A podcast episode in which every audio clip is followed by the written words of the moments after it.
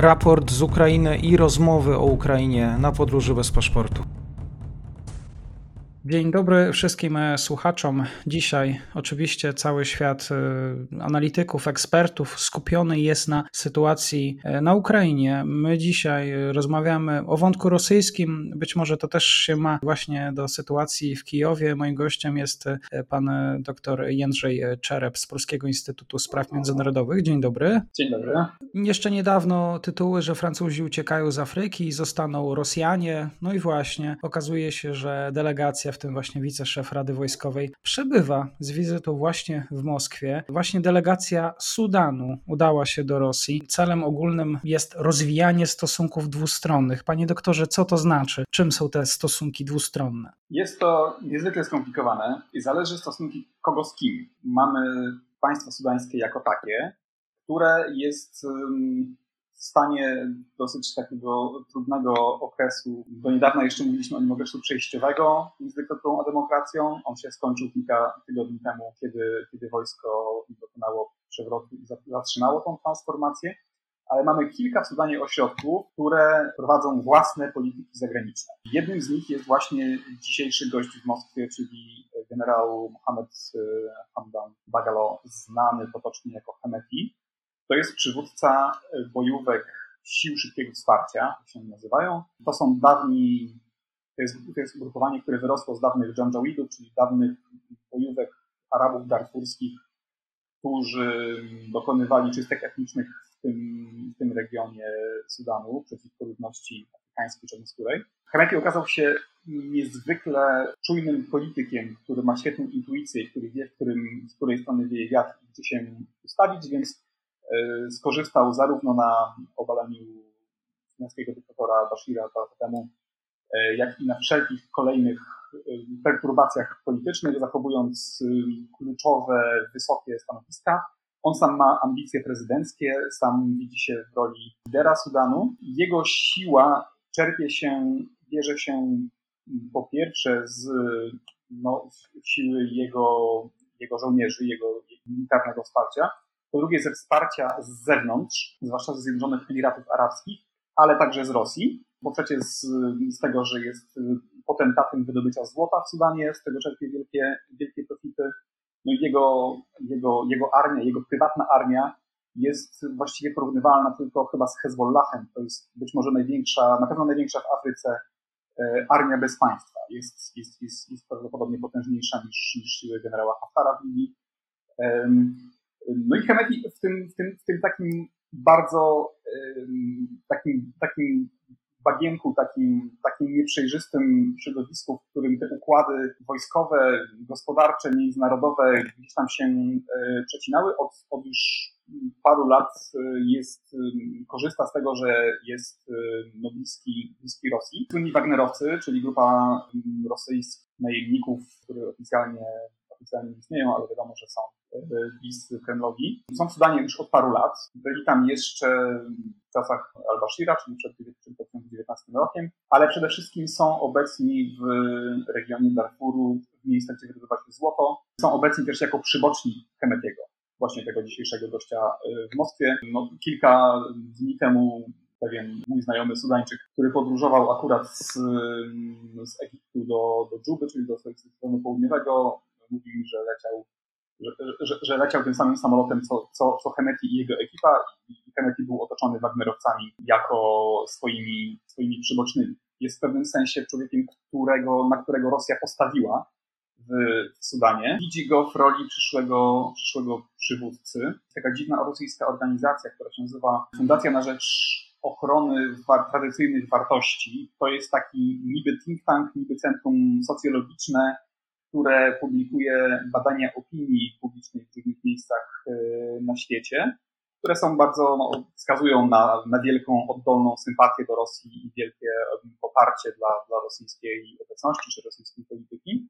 Rok temu oni opublikowali taki sondaż w, właśnie zrobiony podobno w Sudanie, w którym spośród znanych postaci, znanych przywódców, e, e, no, mieszkańcy byli pytani, kogo widzą komu najbardziej ufają, kogo, kogo widzą w roli przywódcy. Tam w tym rosyjskim sondażu Hemeti był wskazywany jako najpopularniejszy polityk, jako przyszły, przyszły przywódca, więc pojechał te więzi zacieśniać. Bardzo prawdopodobnie celem jego wizyty jest potwierdzenie czy przywrócenie na nowo, na nowo planu e, rosyjskiego ustanowienia bazy wojskowej w Sudanie, w Port Sudan, czyli nad Morzem Czerwonym.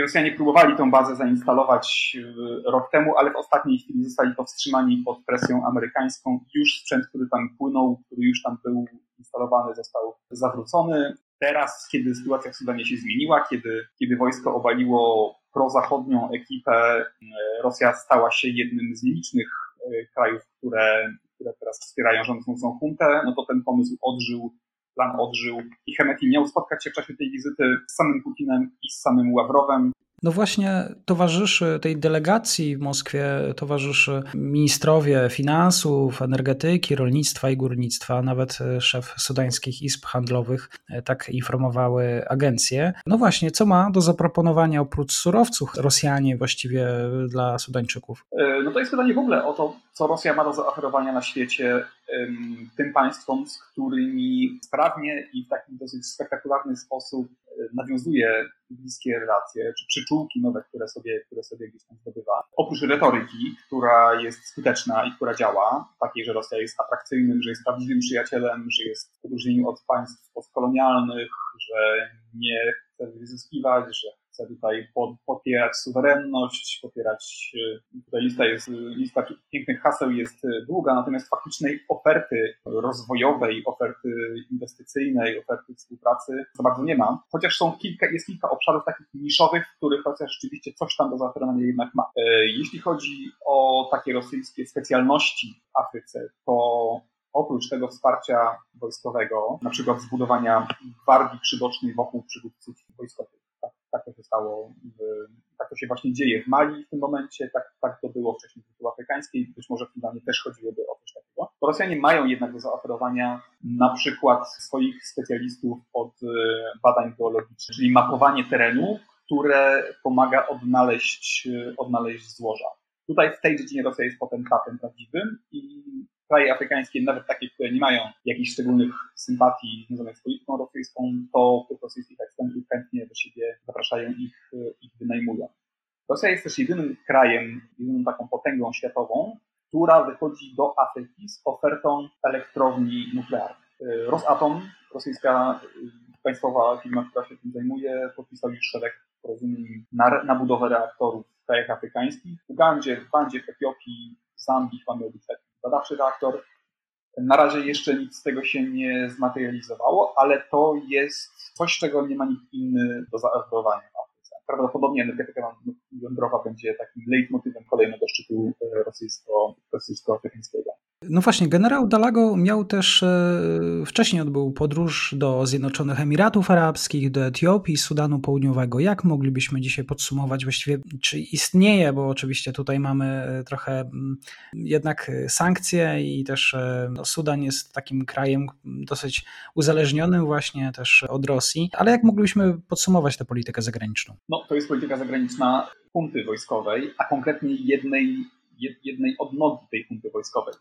Mówiąc o władzy wojskowej obecnej w Sudanie, musimy rozróżnić pomiędzy siłami zbrojnymi Sudanu, formalnymi, formalnymi e, strukturami, strukturami wojskowymi i bojówkami paramilitarnymi, którym przewodzi właśnie generał Napoleon, czyli Hemeti. To są dwa, dwie nogi tego e, takiego no, kompleksu e, wojskowego, który też ma niezwykle silne wpływy w gospodarce tego kraju kontroluje najbardziej lukratywne, lukratywne branże i przeciwko któremu w sposób niezwykle konsekwentny, inspirujący i, i, i wytrwały e, protestują, protestują w tym momencie Sudańczycy od już, od już paru miesięcy. Przede wszystkim no, wojskowym chodzi o to, żeby zalegalizować swoją władzę, sprawić, że ona będzie uznawana na świecie że będzie przyjęta za coś, za coś normalnego. Czemu tak zwany cywilizowany świat no, się, jest przeciwny, e, czemu świat zachodni się jest przeciwny, natomiast ci nieliczni, są nieliczne kraje, jednak bardzo wpływowe, którzy cieszą się z tego, jest, jest im to na rękę, że, że, że w Sudanie rządzą właśnie, właśnie wojskowi. Zjednoczone Emiraty Arabskie i Arabia Saudyjska są najważniejszymi partnerami w tym momencie tej ekipy wojskowej, dlatego że to są kraje z, po pierwsze, które boją się demokracji, które nie chcą widzieć wyjątku w regionie, kraju otwartego, pluralistycznego, który władza pochodzi z wyborów, które ludność wyraża swoje postulaty i one są, są gdzieś realizowane. Boi się zarazy demokratycznej. Te kraje mają też bogate, mają też pełne kieszenie, są w stanie, są w stanie poratować y, swoich przyjaciół w potrzebie w sposób bardzo szybki i efektowny. Chwilę po obaleniu al-Bashira w 2019 roku w Sudanie właśnie te kraje poratowały, poratowały budżet Sudanu i poratowały bank centralny Sudanu przed zapaścią. Miliard, podmiot tego co pamiętam to były 3 miliardy dolarów przyrzeczone, chyba 2, 2 miliardy udało się, jeśli dotarły, ale to są zasoby, których, nie, których też nie ma nikt inny. I w momencie, kiedy Sudan, kiedy wojskowi sudańscy wypisali ten kraj, ten kraj ponownie ze społeczności międzynarodowej w październiku ubiegłego roku, przejmując władzę, no to kiedy skończyła się pomoc płynąca szerokim strumieniem, czy to z Europy, czy to z Stanów Zjednoczonych, czy to z międzynarodowych instytucji finansowych, skończył się proces oddłużania Sudanu, skończyły się programy wsparcia instytucji sudańskich, to gdzieś trzeba ten, ten brak uzupełnić. I wiem, że Emiraty Arabskie, Arabia Saudyjska są właśnie tymi naturalnymi w tym momencie dobrymi wujkami, którzy pomogą wojskowym e, załatać, załatać dziury budżetowe, czy, czy utrzymać, utrzymać to państwo w jakimś stanie funkcjonowania. To są kluczowi partnerzy generała, generała Dagno. On też był, no, swoją lojalność czy swoją przyjaźń potwierdzał choćby udziałem w wojnie w Jemenie. Wojna w Jemenie toczona pomiędzy bojownikami Huti a koalicją zwołaną przez Arabię Saudyjską, w którymś momencie troszkę się zróżnicowała i tam była rywalizacja między Arabią Saudyjską a, a Emiratami. Hemeti wysłał swoich ludzi do wsparcia, do wsparcia sił emirackich Jemenie i tak naprawdę to, to, to, jego ludzie tą wojnę prowadzili. Ich tam było, tam było bardzo dużo, ich tam było na pewno, na pewno co najmniej kilkanaście tysięcy. Sam Hemeti mówił, że, że łącznie było tam 40 tysięcy. Tak naprawdę to, to, to jego, jego bojówkarze byli na froncie i tą wojnę, tą wojnę, tą wojnę prowadzili. Hemeti zresztą chwalił się niedawno w wywiadzie, że jego ludzie teraz też chronią y, święte meczety w Mekce i Medynie na, na zlecenie czy na życzenie y, przywódcy, przywódcy Arabii Saudyjskiej nie wiadomo, czy jest prawda, trochę fantazjuję, ale, ale takie wpływy y, wojskowe na pewno tam, na pewno tam ma. Zresztą on sam, jego, no, jego sprzęt, samochody opancerzone, broń jest, jest dostarczany przez, przez Emiraty Arabskie. To jest absolutnie kluczowy dla niego, dla niego kierunek, dla niego partner. Rosja jest potrzebna i jest pożyteczna jako, jako kraj, który wspiera go wywiadowczo, lo, wywiadowczo w dziedzinie w dziedzinie kontroli internetu, podsłuchach, w takim, w takim w wpływaniu na opinię publiczną poprzez, poprzez media społecznościowe. To jest pomoc, która jest dosyć niewidoczna na pierwszy rzut oka, której, której, którą trudno tak wskazać palcem, ale która jest dla, dla, dla, dla jego to jest bardzo ważne. Izrael jest tym krajem, który w tym momencie jest dla niego priorytetowy. Sudan jako pod wpływem szantażu Donalda Trumpa zgodził się przywrócić relacje z Izraelem. Dziś te relacje, te relacje wyglądają tak, że, że Izrael przesyła swój sprzęt pomocny do tłumienia protestów publicznych. Czyli na przykład takie polewarki, wod, taką śmierdzącą, śmierdzącą zabarwioną na, na farbą wodą, która, której nie można zmyć przez, przez, wiele, przez wiele tygodni. Czy na przykład drony pomocne do, do rozpylania gazu zewnątrzącego z, z powietrza. To jest sprzęt izraelski, który od kilku tygodni jest używany do, do rozpędzania demonstracji ulicznych w miastach sudańskich. No i siłą rzeczy jest to, jest to y, kraj, które, od którego tej właśnie pomocy wojskowi bardzo potrzebują, czy, czy bardzo dbają o to, żeby ją, żeby ją utrzymać. A Sudan Południowy to jest, to jest trochę inna historia. Kraj, który powstał z podziału Sudanu, który północ i południe Sudanu przez dziesięciolecia były z sobą na kursie kolizyjnym. To było którzy określają to najdłuższą wojną w Afryce, ale od paru, od paru lat są, z sobą, są sobie bardzo bliskie. Wszelkie, mm, wszelkie problemy, które pojawiają się w Sudanie Południowym, e, próbuje mm, rozwiązywać, czy pomagać rozwiązywać, czy mediować Sudan Północny i vice versa. Sudańczycy z południa e, wchodzą w rolę mediatorów w różnych konfliktach na północy.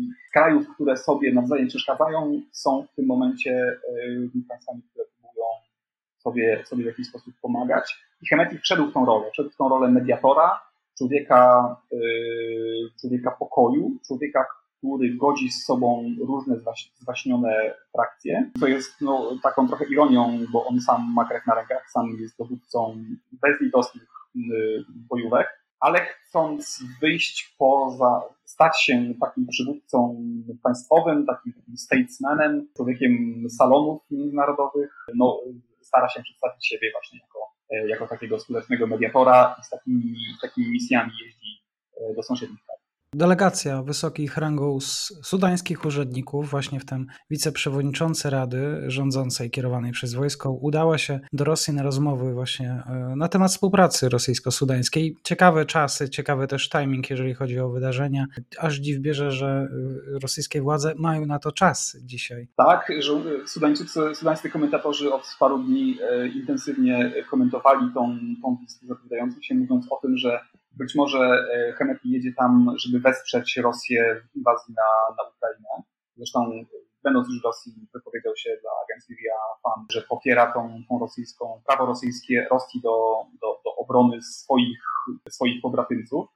Niewykluczone też, że historia nam dopisze ciąg dalszy, bo czytam w tym momencie doniesienia o tym, że w czasie, kiedy Hemeti jest w Moskwie, to y, wojsko sudańskie, ta formalna armia wypycha czy wyrzuca jego ludzi z kluczowych miejsc y, w Sudanie. Niewykluczone więc, że będziemy mieli tutaj do czynienia z taką, takim przykładem. Gość wyjeżdża jako, jako, jako najważniejsza osoba w państwie, a wróci jako nic. Komentarz. Y, dzisiaj moim gościem był pan dr Jędrzej Czerep z Polskiego Instytutu Spraw Międzynarodowych. Bardzo dziękuję za spotkanie. Dziękuję również.